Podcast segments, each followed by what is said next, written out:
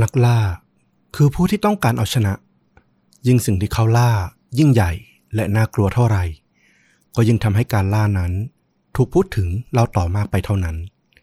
ในอเมริกามีกลุ่มนักล่าที่มีชีวิตสุดแสนอันตรายและน่าสนใจอย่างมาก เพราะสิ่งที่พวกเขาล่านั้นคือ พายุทอร์นาโด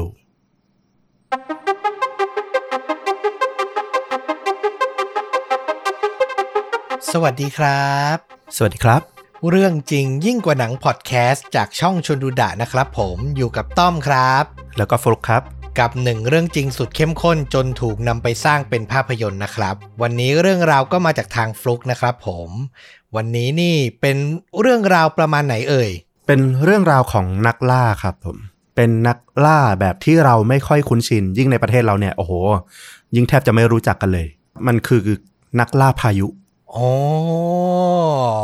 ทอร์นาโดเฮอริเคนอะไรประมาณนี้นะ ถูกต้องเลยอืมน่าสนใจมากเคยได้ยินมาบ้าง ที่สหรัฐอเมริกาที่เขาแบบว่า มีพายุประมาณเนี้ยเกิดขึ้นบ่อยๆ ก็จะมีแบบว่า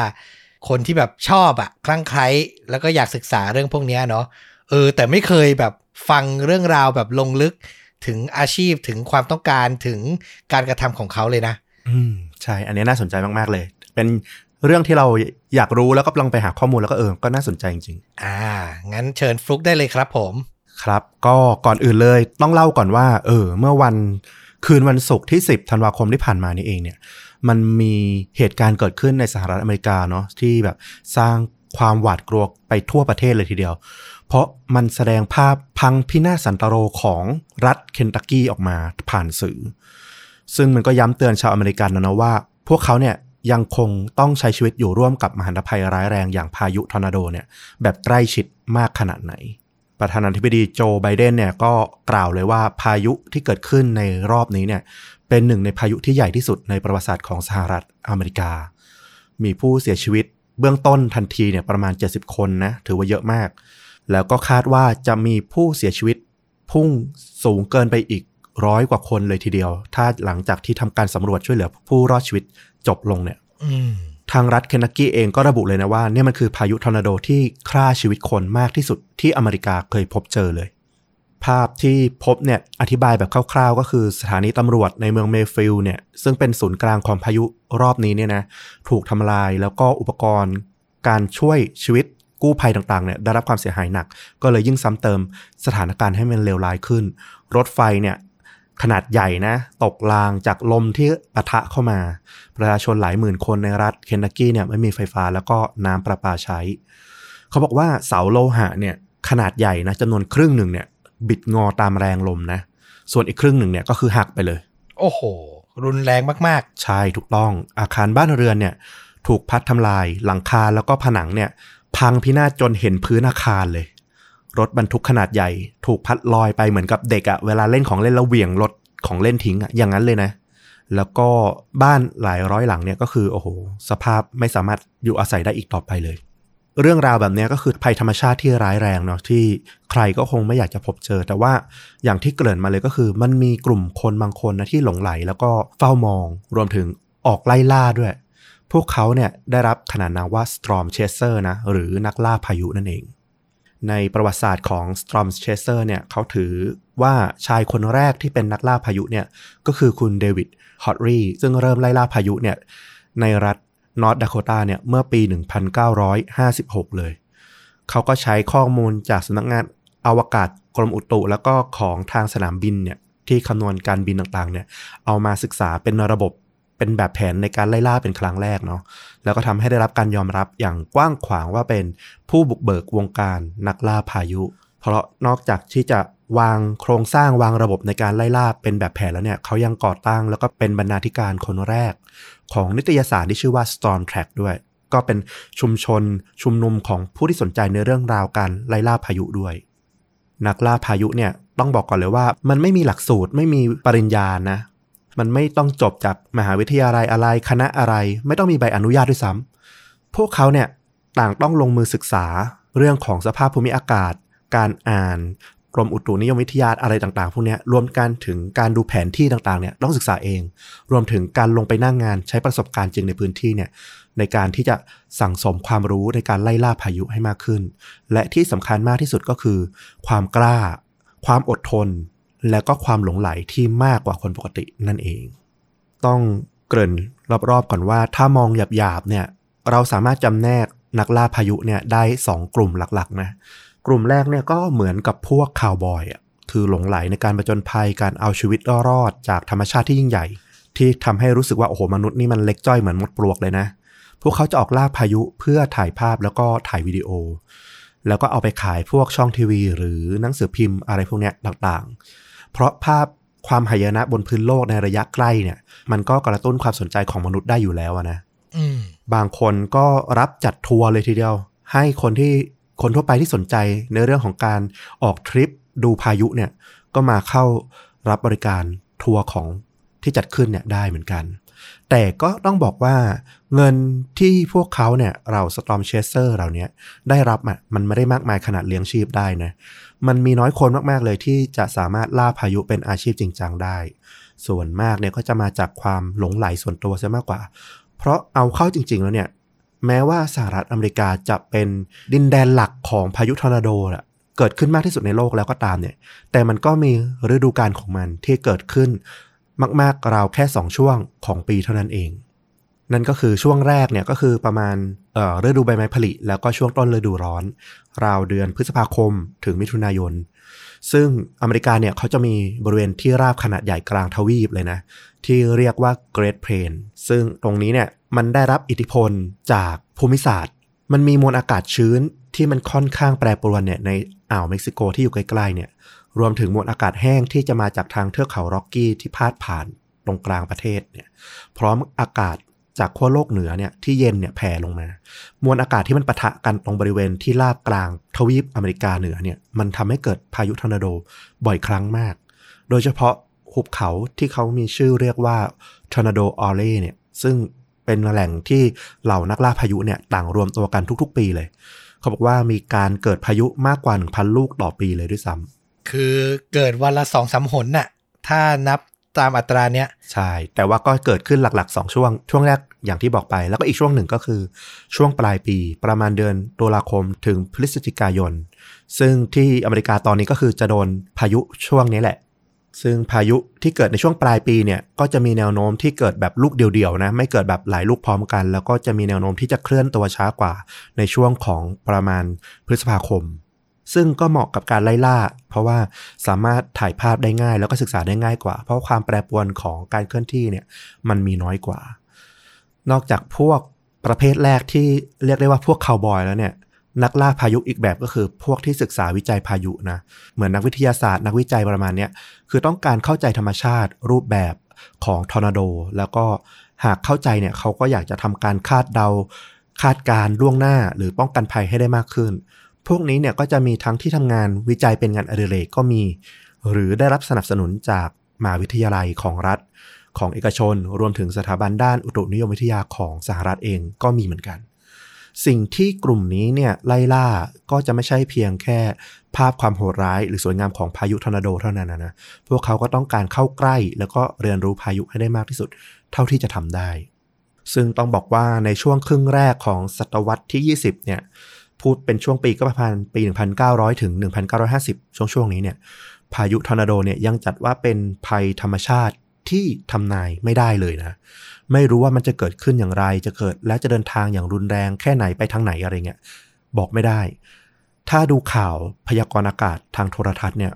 หรือในแม้แต่ในหนังสือพิมพ์เนี่ย เขาจะถูกห้ามนะ ไม่ให้มีการพูดถึงพายุทอร์นาโด เพราะมันจะสร้างความตื่นตระหนกให้กับประชาชนเนี่ยมากเกินไปอย่างไม่จำเป็นด้วย เพราะหนึ่งมันคาดเดาไม่ได้ จะเตือนอะไรไป มันก็ไม่แน่ใจว่ามันจะถูกหรือไม่ถูก เรียกว่าทอร์นาโดกับความตายมันก็เหมือนเรื่องเดียวกันเลย ไม่มีใครรู้ว่ามันจะเกิดขึ้นตอนไหนแต่รู้แน่ๆว่าในหนึ่งปีมันต้องเกิดขึ้นในวันใดวันหนึ่ง แน่ๆ ในพายุทอร์นาโดระดับ เรียกว่าระดับ high-end นะนะระดับแบบยิ่งใหญ่เนี่ยอาจจะมีอัตราลมที่มากกว่า 200 ไมล์ต่อชั่วโมง หรือประมาณ 400 กิโลเมตรต่อชั่วโมงนะแรงมากนะ พายุทอร์นาโดเนี่ยก็เกิดขึ้นแค่ไม่นานนะ ต่างจากพายุเฮอริเคนตรงที่ว่าพายุเฮอริเคนเนี่ยมันอาจสังเกตความเปลี่ยนแปลงของสภาพอากาศเห็นล่วงหน้ามาหลาย ๆ วันก่อนได้ แต่ว่าพายุทอร์นาโดที่เกิดบนพื้นดินเนี่ยมันจะมาบอกล่วงหน้าก่อนไม่ได้เลย มันเกิดขึ้นภายใน 10 นาทีเลยก็ได้ หรืออาจจะหลายชั่วโมงก็ได้ เป็นเรื่องที่แบบโอ้โหยากที่จะคาดเดารับข้อมูลมากน่ากลัวนะ คือแบบจะมาก็มาแบบไม่ได้มีสัญญาณเตือนอะไรก่อนเลยๆอืม ถูกต้อง แล้วเขาก็บอกว่าการคาดการณ์ แม้แต่ในปัจจุบันเนี่ยนะ ประมาณ 7 ใน 10เนี่ยเป็นการคาดการณ์ที่ผิดพลาดนะ สามารถแจ้งเตือนล่วงหน้าก่อนทอร์นาโดจะมาถึงเนี่ย ได้แบบค่าเฉลี่ยเพียงประมาณ 13 นาทีก่อนหน้าเท่านั้นเอง โอ้โหทำอะไรทันเนี่ย 13 นาที ใช่ คือจริง ๆ ต้องแบบถึงฤดูกาลต้องเตรียมพร้อมไว้ก่อนแล้วอะแล้วแบบพอได้รับแจ้งปั๊บก็คือ ใช้ที่เตรียมพร้อม หลบภัยเท่านั้นเลยอะ แล้วก็การเปลี่ยนแปลงของการไล่ล่าพายุก็มาถึงในช่วงปี 1970 นะ มีการประดิษฐ์เครื่องมือที่ชื่อว่าเรดาร์ Doppler ก็เป็นเครื่องที่ใช้คลื่นไมโครเวฟเนี่ยยิงสแกนเพื่อทราบความเร็วอัตราความเร็วของพายุได้ แล้วก็สามารถคำนวณทิศทางได้ ก็สามารถทำให้การไล่ล่าพายุเนี่ยมันทำได้ง่ายขึ้นเข้าใจได้มากขึ้น ใครนึกไม่ออกก็คือมันเหมือนปืนที่ตำรวจจราจรใช้ยิงความเร็วรถอะประมาณนั้นอะ แต่สิ่งที่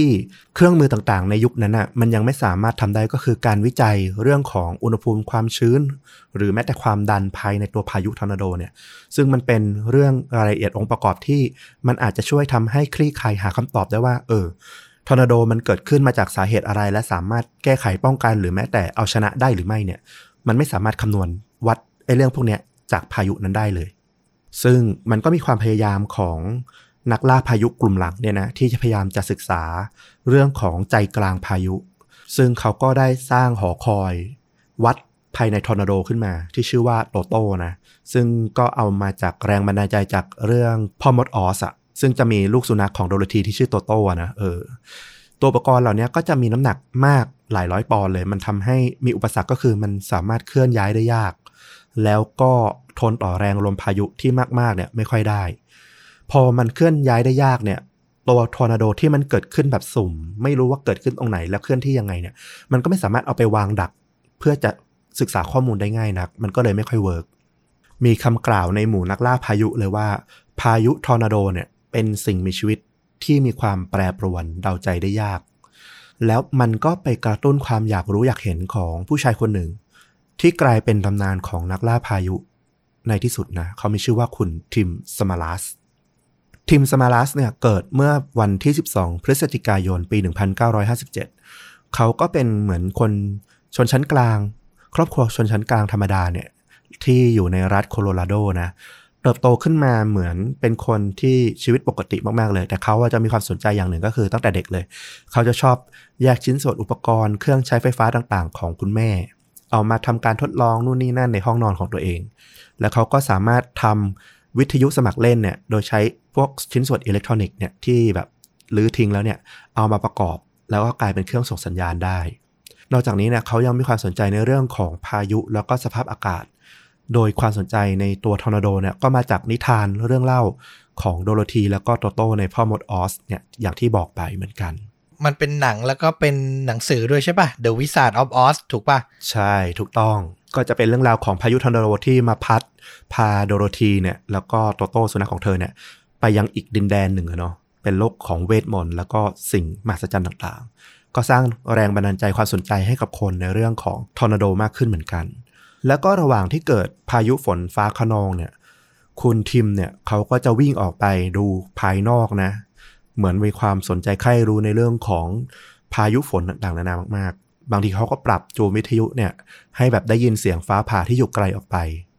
สิ่งที่ทำให้เขาแบบเริ่มสนใจในการไล่ล่าพายุทอร์นาโดเนี่ยก็คือเขาวันหนึ่งเขาได้ดูสารคดีเรื่องหนึ่งทางทีวีนะ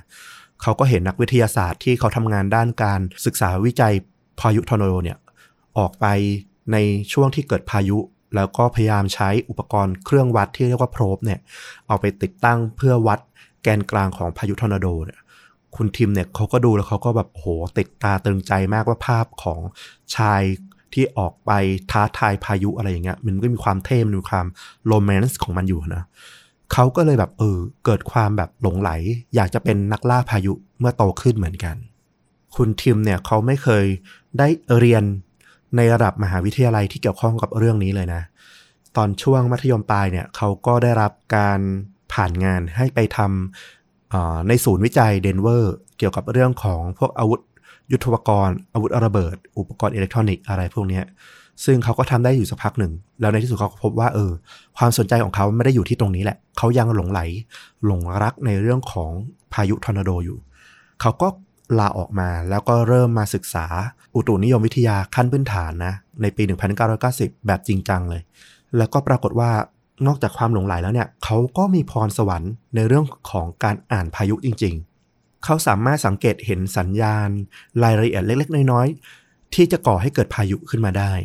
เรียกว่าลมพัดไปทางทิศทางไหนเนี่ยเหมือนหูของเขาเนี่ยรับรู้ได้เลย เขามักจะบันทึกช่วงเวลาต่างๆ ในการออกไล่ล่าพายุของเขาเนี่ยจดบันทึกเอาไว้ แล้วก็ยังมีการถ่ายภาพถ่ายวิดีโอเนี่ยเอาออกไปขายให้กับสถานีตรวจอากาศต่างๆด้วย แล้วในไม่ช้าเนี่ย คุณทิมเนี่ยเขาก็ได้รับขนานนามเลยนะว่าชายผู้ได้ภาพเด็ดเสมอ คือเขาได้ภาพที่เด็ดดวงกว่าคนอื่นเสมอในการไล่ล่าพายุอะเออเพราะด้วยพรสวรรค์ของเขาด้วยนะแต่ว่าเขาก็ไม่เคยพอใจกับการเป็นแค่เพียงผู้สังเกตการภายนอกเท่านั้น เขาอยากเข้าไปรู้จักพายุทอร์นาโดแล้วก็ศึกษามันแบบใกล้ชิดแบบที่ใครก็ไม่เคยเข้าถึง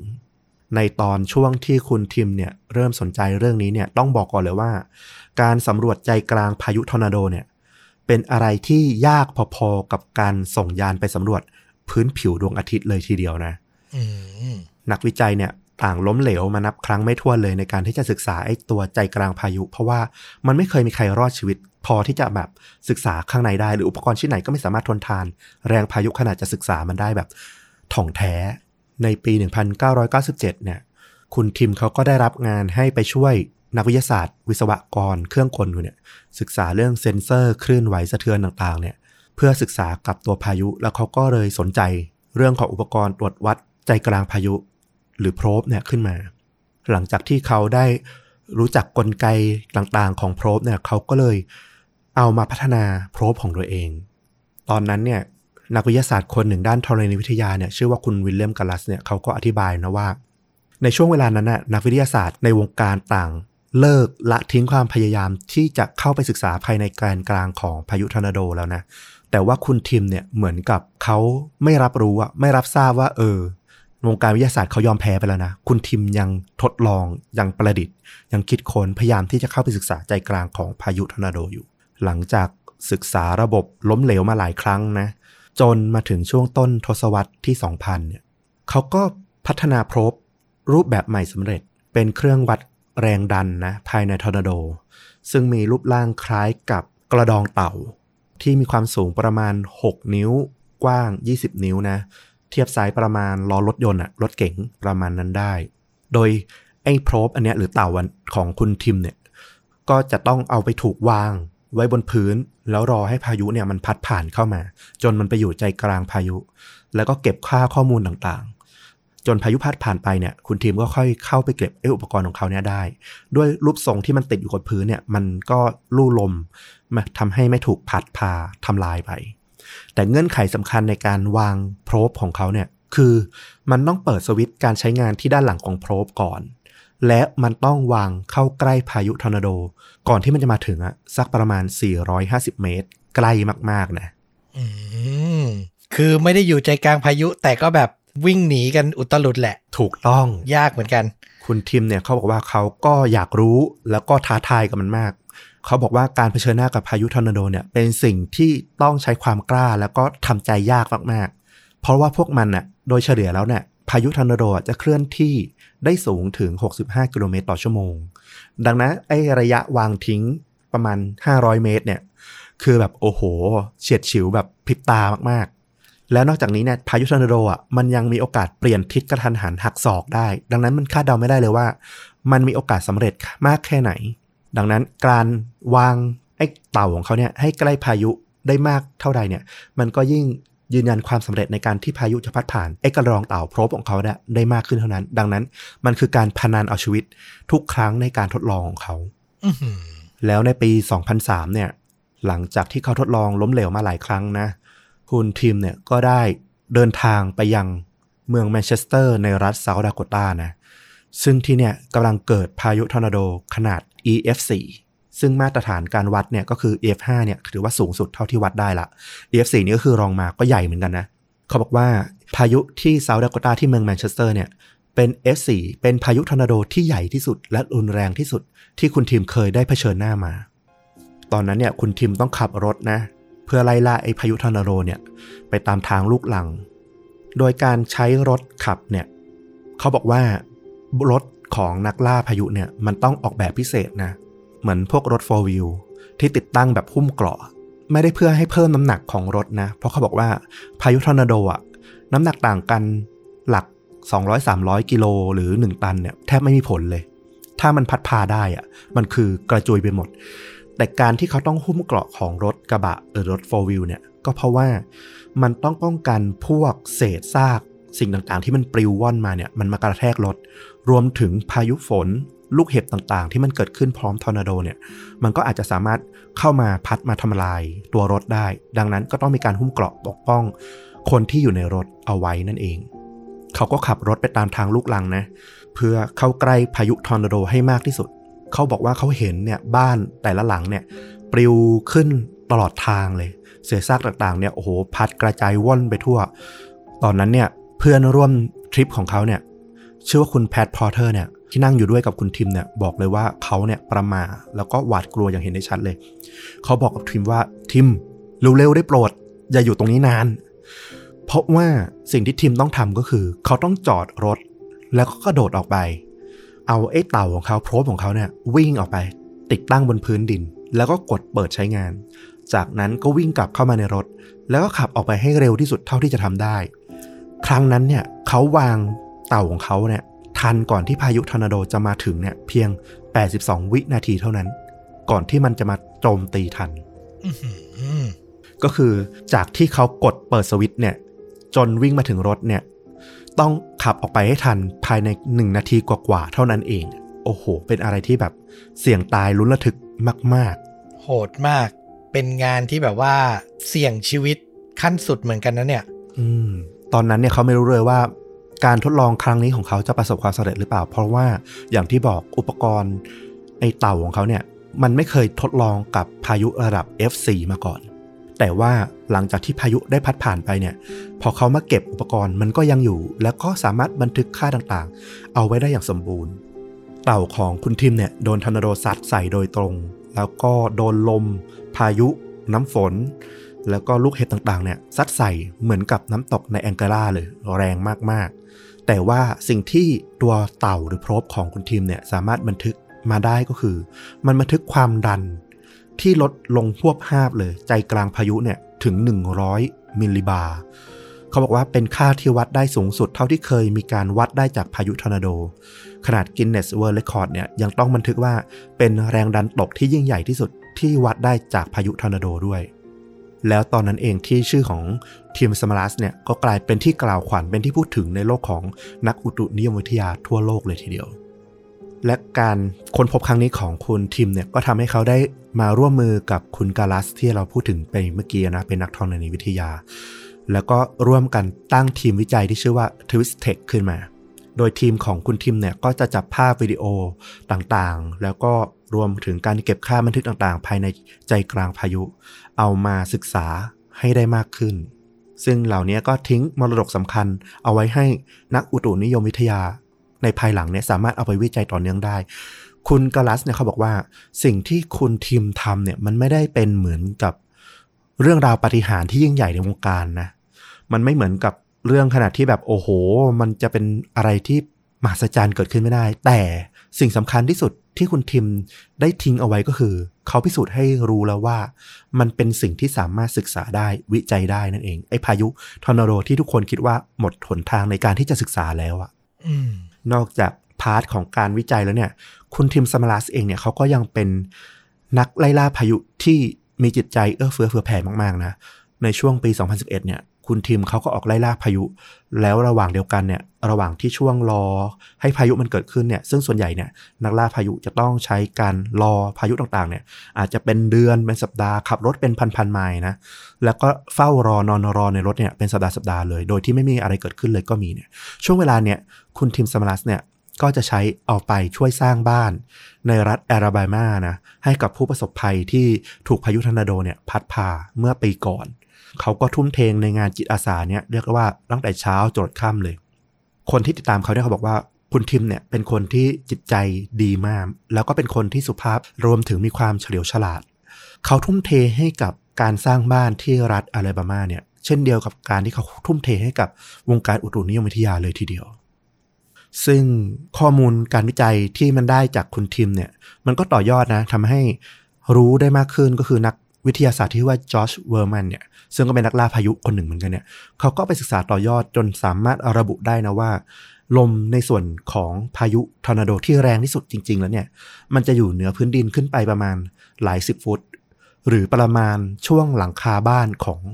ครัวเรือนต่างๆ พอดี มันทำให้เราเห็นว่าพายุทอร์นาโดพัดผ่านเนี่ยหลังคามักจะเป็นส่วนที่ถูกเปิดกระจุยกระจายไปก่อนเสมอ เพราะมันเป็นส่วนที่แรงที่สุดของพายุนั่นเอง อืม แล้วการท้าทายครั้งที่ยิ่งใหญ่ที่สุดของคุณทิมนะก็มาถึงในวันที่ 31 พฤษภาคมปี 2013 ที่เมืองเอลรีโนรัฐโอคลาโฮมาคุณทิมแล้วก็ทีมของเขาเนี่ย ซึ่งประกอบไปด้วยลูกชายของเขาเองนะ ลูกชายแท้ๆชื่อว่าพอลวัย 24 ปี แล้วก็คู่หูนักไล่ล่าพายุของเขาอีกคนชื่อว่าคุณคานยังอายุ 45 ปี ส่วนคุณทิมเนี่ยตอนนี้เนี่ยเขาอายุได้ 56 ปีละ ทั้ง 3 คนเนี่ยก็ออกตระเวนไล่ล่าพายุ ที่รัฐโอคลาโฮมาเหมือนเดิม แต่รอบนี้เนี่ยมันผิดสังเกตนิดหนึ่งตรงที่ว่า เขาไม่ได้นั่งรถ GMCDS ของทีมที่ใช้ปกตินะ ซึ่งปกติเป็นรถ 4 wheel อะก็คือรถหุ้มเกราะนะ ใช่ แต่รอบนี้เนี่ยเขาใช้รถเก่งธรรมดา ซึ่งก็ผิดปกตินิดหนึ่ง แต่ว่าถามว่ามันมีข้อได้เปรียบที่ให้เหตุผลได้อย่างหนึ่งก็คือ เคลื่อนไหวได้รวดเร็วดีกว่ารถที่หนาๆหนักๆแล้วเคลื่อนไหวได้ช้า รวมถึงรถที่กินน้ำมันน้อยๆอะ ก็ดีกว่ารถที่กินน้ำมันมาก ๆ อย่างพวกโฟวิลเพราะว่าถ้าการไล่ล่าพายุมันยาวนานต่อเนื่องเนี่ย มันอาจจะเสี่ยงตายมาก ๆ ถ้าเกิดรถเนี่ยมันกินน้ำมันจนหมดก่อนระหว่างที่พายุมันยังไม่สงบตัว ก็อาจจะเป็นเหตุผลว่าวันนั้นทำไมคุณทิมแล้วก็ทีมถึงได้เลือกใช้รถเก๋งนะซึ่งก็ไม่รู้เหมือนกันว่าจริง ๆ แล้วเหตุผลคืออะไรกันแน่ แต่แน่นอนว่ามันมีความแตกต่างกันจากทุกครั้งที่ผ่านมา เขาบอกว่าพายุทอร์นาโดที่เอลรีโนรัฐโอคลาโฮมาในรอบนี้เนี่ย มันมีการเติบโตที่รวดเร็วมากๆ ส่วนใหญ่เนี่ยมันจะวิ่งไปตามถนนลูกลังนะ ซึ่งคุณทีมเนี่ยกับทีมเนี่ยสามคนเนี่ยก็บรรทุกเจ้าเต่า Turtle Probe ของเขาเนี่ยไว้บนรถถึง 3 ชิ้นด้วยกันพร้อมที่จะเอาไปวางติดตั้งเพื่อบันทึก แล้วระหว่างที่เขาขับไล่ล่าไอ้ตัวพายุทอร์นาโดเนี่ยไปตามถนนลูกลังเนี่ยเขาก็ตัดสินใจหักเลี้ยวไปทางทิศตะวันออก แต่ปรากฏว่าเนี่ยมันเป็นการตัดสินใจที่ผิดพลาด ครั้งหนึ่งในชีวิตของคุณทิมเลย เพราะว่าไอ้ทิศที่เขามุ่งไปมันดันกลายเป็นทางตัน แล้วก็ทำให้เขาเนี่ยจะต้องถูกบังคับให้ขับไปใกล้กับไอ้พายุทอร์นาโดเนี่ยมากกว่าที่เขาเคยทำมาก่อนอื้อหือเศษซากของสิ่งก่อสร้างอาคารต่างๆ ที่มันถูกพายุทอร์นาโดเนี่ยพัดเนี่ย มันก็กระเด็นกระจุยกระจายมาปะทะกับรถเก๋งของคุณทิมอะนะ ซึ่งตอนนี้เนี่ยพวกวัสดุต่างๆ พวก ชิ้นส่วนของรถเนี่ยก็เริ่มมีอาการหลุดปลิวไปบ้างละ ตอนนี้ทีมแล้วก็คาวเนี่ยด้วยประสบการณ์การไล่ล่าพายุหลายสิบปีเนี่ยเขาก็รู้แล้วว่าโอ้โห มันเป็นสถานการณ์ที่แย่มากๆ อันตรายมากๆ พวกเขาก็ได้ตัดสินใจว่าจำเป็นต้องเลี้ยวไปทางทิศเหนือแทน เท่าที่ถนนลูกลังเนี่ยจะสามารถไปได้ และในที่สุดพวกเขาก็ไปถึงถนนทางหลวงสำเร็จ แต่ว่าสิ่งที่เขาไม่คาดคิดเลยก็คือพายุทอร์นาโดอะตอนแรกเนี่ยขนาดความกว้างของมันเนี่ยประมาณ 1 กิโลเมตรครึ่ง มีความเร็วลมประมาณ 32 กิโลเมตรต่อชั่วโมงเนี่ย มันพัดแรงขึ้น แล้วก็เร็วมาแซงหน้ารถของเขาสำเร็จ จากนั้นเนี่ยไอ้พายุเนี่ยมันก็พัฒนาความเร็วขึ้นกลายเป็น 97 กิโลเมตรต่อชั่วโมง แล้วก็ใหญ่ขึ้นใหญ่ขึ้น จนกลายเป็นว่าไอ้พายุทอร์นาโดที่เขาไล่ล่าจากความกว้าง 1 กิโลเมตรครึ่งเนี่ยมันกว้างขึ้นมาถึง 4 กิโลเมตรกว่าเลยทีเดียวกว้างขึ้นเยอะมาก เป็นทอร์นาโดที่ใหญ่มากๆ อืมแล้วเขาอยู่ใกล้ทอร์นาโดเนี้ยแบบโอ้โห แบบที่มนุษย์มันไม่ควรจะอยู่ใกล้แล้วอะคือใช้คำว่าประจันหน้าเลยอะอืม ถูกต้อง มันเป็นพายุทอร์นาโดที่นอกจากตัวพายุเองมันจะหนักหนามากแล้วนะ ทั้งความเร็วแล้วก็ความใหญ่ของมันเนี่ย แต่ว่าภายนอกของตัวพายุเองเนี่ยมันยังถูกห่อหุ้มด้วยพายุฝนขนาดหนัก มันมีม่านฝนเนี่ยปลิวกระจายว่อนเนี่ยตามแรงลมเนี่ย มาปะทะตัวรถตลอดเวลาทำให้ไม่สามารถมองเห็นทัศนวิสัยภายหน้ารถได้เลยว่า มันมีอะไรอยู่ด้านหน้ารถบ้าง ซึ่งการขับขี่รถที่จะต้องทำความเร็วหนีพายุเนี่ยในขณะที่มองข้างหน้าไม่เห็นเนี่ยมันก็เป็นอะไรที่อันตรายมากๆเหมือนกันอยู่ละและการที่มองไม่เห็นข้างหน้าเนี่ย มันก็ทำให้เกิดอีกหนึ่งอย่างนั้นขึ้นมาก็คือ คุณทีมแล้วก็ทีมเนี่ยไม่สามารถเห็นได้เลยว่าตอนนี้เนี่ย พายุทอร์นาโดเนี่ย มันหมุนมาทิศทางไหนแล้ว แล้วพอม่านฝนเนี่ยมันแซงหน้ารถของเขาไปได้แล้วเนี่ยรถของคุณทีมเนี่ยก็ต้องเจอกับความเร็วลมที่ปะทะเข้ามาถึง 160 กิโลเมตรต่อชั่วโมงเลยทีเดียวอื้อหือแต่ตอนนั้นเนี่ยคุณทิมแล้วก็ทีมเนี่ยนะ ยังไม่รู้หรอกว่าจริง ๆ แล้วเนี่ยมันยังไม่ใช่ที่สุดของความเลวร้ายที่พวกเขาจะเจอ เพราะว่ารถเก่งเนี่ยนอกจากที่จะต้องปะทะแรงลมแล้วเนี่ย มันยังต้องเจอกับถนนที่เปียกแฉะแล้วก็ลื่นถลายอีก นอกจากนี้เนี่ยพอเข้ามาอยู่ใจกลางพายุแล้วเนี่ยความเร็วลมเนี่ยมันตกลงไปถึงเหลือ 32 กิโลเมตรต่อชั่วโมง ตอนเนี้ยคุณทีมแล้วก็พวกพวกรู้แล้วว่า พวกเขาว่าพลัดหลุดเข้ามาอยู่ใจกลางพายุทอร์นาโดละด้วยแรงลมที่มันตกลงแบบฮวบฮาบเนี่ยนะอืมเขาบอกว่าใจกลางพายุทอร์นาโดเนี่ยมันจะมีเสียงเหมือนรถไฟ แล้วก็เหมือนเสียงสัตว์ร้ายในป่าเนี่ยมันเห่าหอน คือเสียงมันอื้ออึงมากๆ ทุกอย่างเนี่ยมันจะกลายเป็นสีขาวโพลนนะ คุณจะเห็นเพียงแบบซากปรักหักพังที่มันปลิวว่อนไปบนฟ้าหมุนขึ้นไปบนฟ้าอยู่รอบๆตัว มันเป็นปรากฏการณ์ที่เหลือเชื่อนะที่จะได้เห็น อันนี้เป็นสิ่งที่นักไล่ล่าพายุหลายๆคนเนี่ยได้บอกต่อๆกันมานะ และตรงใจกลางพายุทอร์นาโดเนี่ย คุณก็จะเห็นเพียงท้องฟ้า สดใสเป็นสีฟ้าเท่านั้นเอง ในขณะที่รอบๆเนี่ยมันยังเป็นเหมือนความโกลาหลที่แบบเหมือนอยู่ในนรกเลย แต่แทนที่ตรงใจกลางที่คุณทีมแล้วก็ทีมเนี่ย อยู่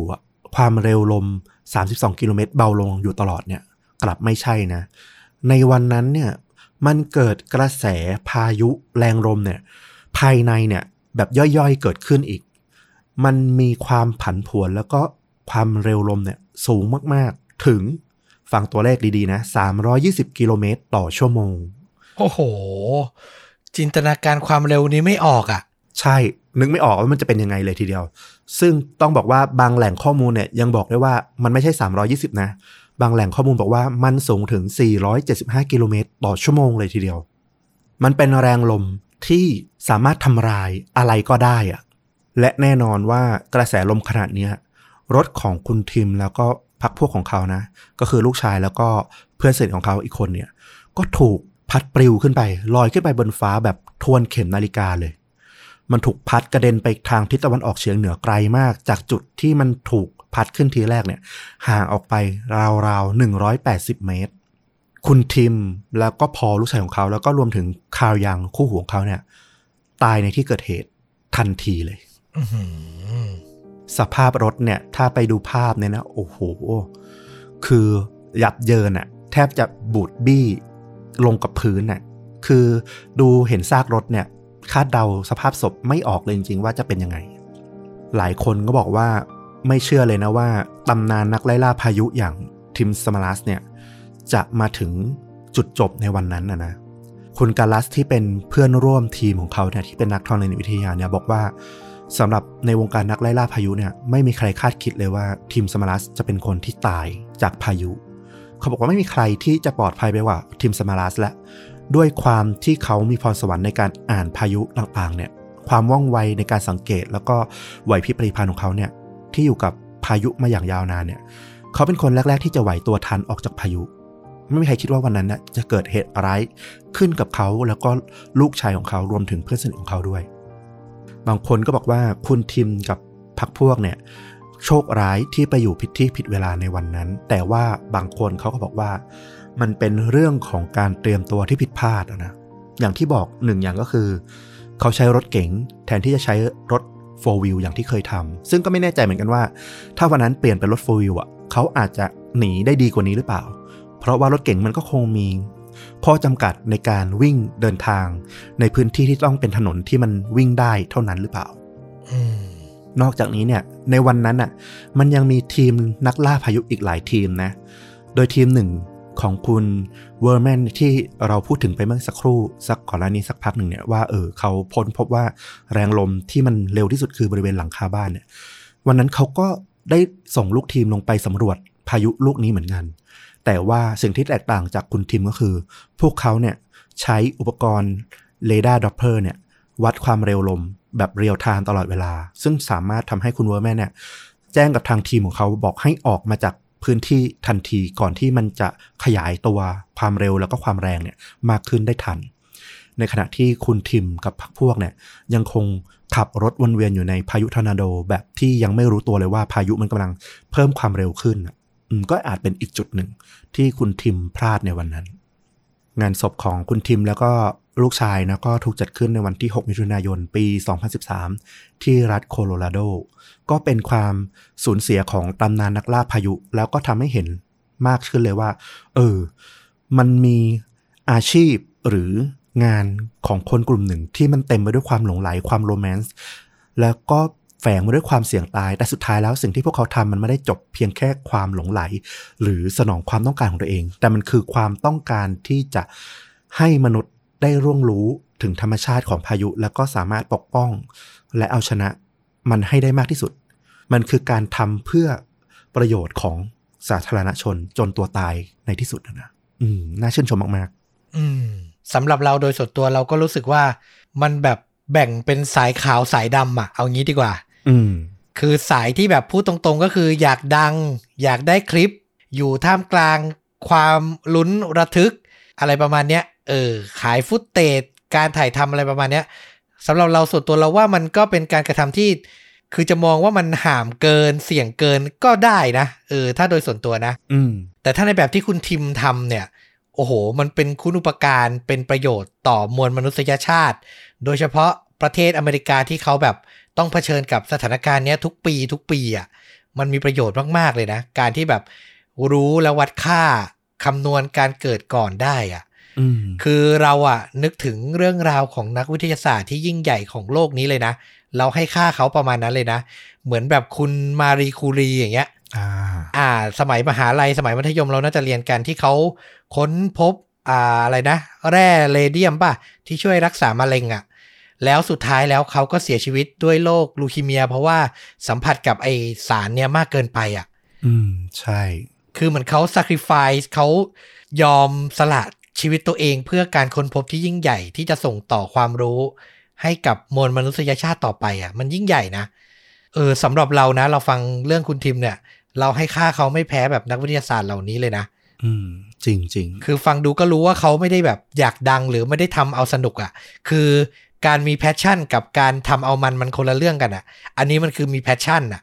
แล้วแถมยังแบบเผื่อแผ่ไปถึงช่วยเหลือคนที่ได้รับการสูญเสียเสียบ้านจากพายุไปช่วยสร้างอีกอะ่ะ โอ้คือยิ่งใหญ่จริง ๆ ชื่นชมมาก แล้วก็ต้องให้เกรดเพิ่มอีกนิดหนึ่งว่าตั้งแต่มีการไล่ล่าพายุมา ตั้งแต่ปี 1950 กว่าๆที่เราบอกนะ จนถึงปัจจุบันเนี่ย มีนักไล่ล่าพายุที่เสียชีวิตจากพายุโดยตรงเนี่ย ครั้งเดียวก็คือครั้งที่คุณทิมเผชิญนี่แหละ โอ้โห คือไม่เคยมีคนอื่นตายเลยใช่ปะอ่าส่วนใหญ่นักไล่ล่าพายุจะไม่ตายจากพายุโดยตรง แต่จะตายจากอุบัติเหตุทางถนนมากกว่า เช่น การไล่ล่าพายุนานเป็นสัปดาห์แล้วขับรถ จนประสบอุบัติเหตุ หรือระหว่างที่หนีพายุเนี่ยก็ไปเผชิญอุบัติเหตุบนท้องถนน อะไรประมาณนี้มากกว่า แต่ที่แบบโดนพายุพัดขึ้นไปจนแบบตายเนี่ย ก็คือคุณทีมแล้วก็ทีมของเขาเนี่ยเป็นเคสแรกเลยทีเดียว ซึ่งไม่ว่าสาเหตุมันจะมาจากอะไรก็ตามนะ คือเตรียมตัวไม่ดีความผิดพลาดหรืออะไรก็ตามสำหรับเรามันคือ การสูญเสียบุคคลที่มีค่าไปนะ อืมอืมใช่ น่าเสียใจน่าเสียใจแล้วน่าเสียดายมากๆ แล้วภาพยนตร์ล่ะ แน่นอนว่าภาพยนตร์จะเป็นเรื่องอื่นใดไปไม่ได้เลย เราว่าต้อมก็น่าจะคิดถึงเรื่องเดียวกับเราแน่นอนอืมนั่นก็คือเรื่อง Twister เนาะเป็นเรื่องราวของนักล่าพายุทอร์นาโดที่กำกับโดยผู้กำกับยานเดอะบรองเนาะซึ่งเขาก็เป็นผู้กำกับที่โด่งดังมาก ๆ ในตอนนั้นนะนะ Twister สร้างปี 1996 ก่อนหน้านี้เขาเพิ่งมีผลงานดังอย่าง Speed ที่เคียนูรีฟส์เล่นนะนะในปี 1994 และสำหรับเรื่อง Twister เนี่ยตอนนั้นก็ได้นักแสดงหนุ่ม อย่างคุณบิลแพ็กซ์ตันเนี่ยมาเล่น แล้วก็เป็นหนังที่ประสบความสำเร็จ พอสมควรนะ ใครๆก็ต่างน่าจะมีภาพจำเกี่ยวกับหนังเรื่องนี้ ในช่วงที่ได้ดูในวัย ของเราก็จะประมาณวัยเด็กๆหน่อยอะเนาะ จำได้ว่าเป็น Talk of the Town เรื่องหนึ่งเลยแหละ เออ แบบต้องชวนกันไปดูอะ อืม ซึ่งเรื่องราวก็จะเจาะเข้าไปในวงการของนักไล่ล่าพายุอย่างที่ต้อมพูดเลย มันก็จะให้ได้เห็นทั้งกลุ่มที่แบบต้องการศึกษาแล้วก็กลุ่มที่ต้องการจะดังเนาะมีการแข่งขัน มีการไล่ล่ากัน โดยตัวพระเอกก็จะเป็นเหมือนนักวิทยาศาสตร์ที่อยากทดลองกับอุปกรณ์ที่ชื่อว่าโดโรธีซึ่งก็เป็นชื่อที่ล้อเลียนมากับพ่อมดแห่งออสเหมือนกันนะเนาะที่พยายามจะไปศึกษาใจกลางของพายุเหมือนกับคุณทิมเลย เออก็น่าสนใจแล้วก็เกร็ดอีกนิดหนึ่งก็ของเรื่องนี้ก็คือ Twister เนี่ยมันสร้างความสนใจให้กับวงการอุตุนิยมวิทยาในอเมริการวมถึงทั่วโลกมากๆนะทำให้เกิดนักไล่ล่าพายุเนี่ยเข้ามาในวงการเนี่ยค่อนข้างมากทีเดียว จนทำให้แบบนักอุตุนิยมวิทยาเนี่ยต่างให้เกียรติกับทางคุณบิลแพ็กซ์ตันนะนะซึ่งเขาเสียชีวิตในปี 2017 เนี่ยพวกนักอุตุนิยมวิทยาในสหรัฐเนี่ยเขาก็ร่วมมือกันแล้วก็ใช้ระบบ GPS อะ เอามาใช้เขียนชื่อเป็นตัวอักษรย่อของคุณบิลแพ็กซ์ตันเนี่ยขนาดใหญ่ บริเวณพื้นที่ที่เรียกว่า Tornado Alley ซึ่งมันเกิดทอร์นาโดมากๆเนี่ยทุกปีที่นักไล่ล่าต้องมารวมตัวกันไล่ล่าพายุเนี่ยให้แสดงความเคารพกับคุณบิลแพ็กซ์ตันแล้วก็ระลึกถึงหนังเรื่อง Twister ด้วย โอ้ก็เป็นความยิ่งใหญ่อีกเรื่องหนึ่งของภาพยนตร์ที่ส่งผลมายังชีวิตจริงด้วย อืมมันทำให้เห็นถึง magic บางอย่างของภาพยนตร์นะ แล้วเรื่องนี้เราจำได้ว่า ที่ดัง ๆ ในไทยอย่างหนึ่งก็คือมัน produce โดยสตีเวนสปิลเบิร์กผู้กำกับพ่อมดฮอลลีวูดนั่นเองนะครับ เออเนี่ยพอมีชื่อเขาพาดหัวเนี่ยมันก็ยิ่งชวนดู เพราะช่วงนั้นก็ต้องบอกว่าปี 2 ปีก่อนหน้านั้น Jurassic Park นี่ก็คือทำให้เขาเป็นผู้กำกับที่น่าจะดังที่สุดในโลกแล้วล่ะ ถูกต้อง พอเกี่ยวข้องกับโปรเจกต์ไหนก็ดังหมดนะครับผม แต่ตัวหนังมันจริงๆอะก็สนุกแม้ซีนล่าพายุจริง ๆ มันจะโผล่แบบท้ายๆเรื่องเลยนะ เท่าที่เราจำได้อืมคือก่อนหน้านั้นมันก็จะเป็นแบบเฉียดเฉียดๆอะเป็นการพูดคุยเป็นอะไรว่ากันไป เออ แต่มันแบบมามาพีคจริง ๆท้ายเรื่อง แต่ก็เป็นซีนที่น่าจดจำแล้ว อย่างที่รู้กันคือประเทศเรามันไม่มีไงทอร์นาโดเฮอริเคนเงี้ยพอเห็นภาพประมาณนี้เราก็แบบตื่นเต้นอะตื่นตาตื่นใจ น่าจะเป็นเรื่องแรก ๆ เลยมั้งที่เราได้เห็น CG ของพายุแบบใกล้ๆอะนะแบบใกล้ชิดเหมือนได้อยู่ในใจกลางพายุอะในเรื่องอื่นก่อนหน้านั้นมันไม่มีอะเนาะเออก็เป็นยุคที่แบบโอ้โห ยุคที่เราดูในช่วงนั้นจะเป็นยุคที่แบบ CG สร้างสิ่งมหัศจรรย์ขึ้นมามากมายเลย รวมถึง Jurassic Park ที่ต้อมพูดถึงเมื่อกี้ด้วย น่าสนใจถ้าอยากรู้เหมือนกันว่าถ้าดูในยุคนี้ น้องๆที่แบบดูหนัง CG effect มาเยอะๆจะรู้สึกอย่างไร จะตื่นเต้นเหมือนเราไหมอ่าลองหาชมกันได้นะครับผม เอาล่ะ นี่ก็คือเรื่องจริงยิ่งกว่าหนังใน episode นี้นะ เป็นอีกหนึ่งรสชาตินะ เออ เราว่าเหมือนเป็นประวัติบุคคลสำคัญคนหนึ่ง อาจจะไม่ได้แบบถึงขั้นระดับโลกแต่ก็มีความน่าสนใจอยู่ แล้วก็น่าเชิดชูนะ ฟังแล้วก็ต่อให้เรื่องราวมันจะจบไม่ดีสักเท่าไหร่แต่มันก็อิ่มเอมใจนะกับการค้นพบแล้วก็ความทุ่มเทของเขานะครับ แล้วก็ถ้าใครชื่นชอบเรื่องราวแบบนี้นะครับผมก็กลับมาติดตามต้อมกับฟลุกและช่องชนดูดะกันได้นะครับ ทุกช่องทาง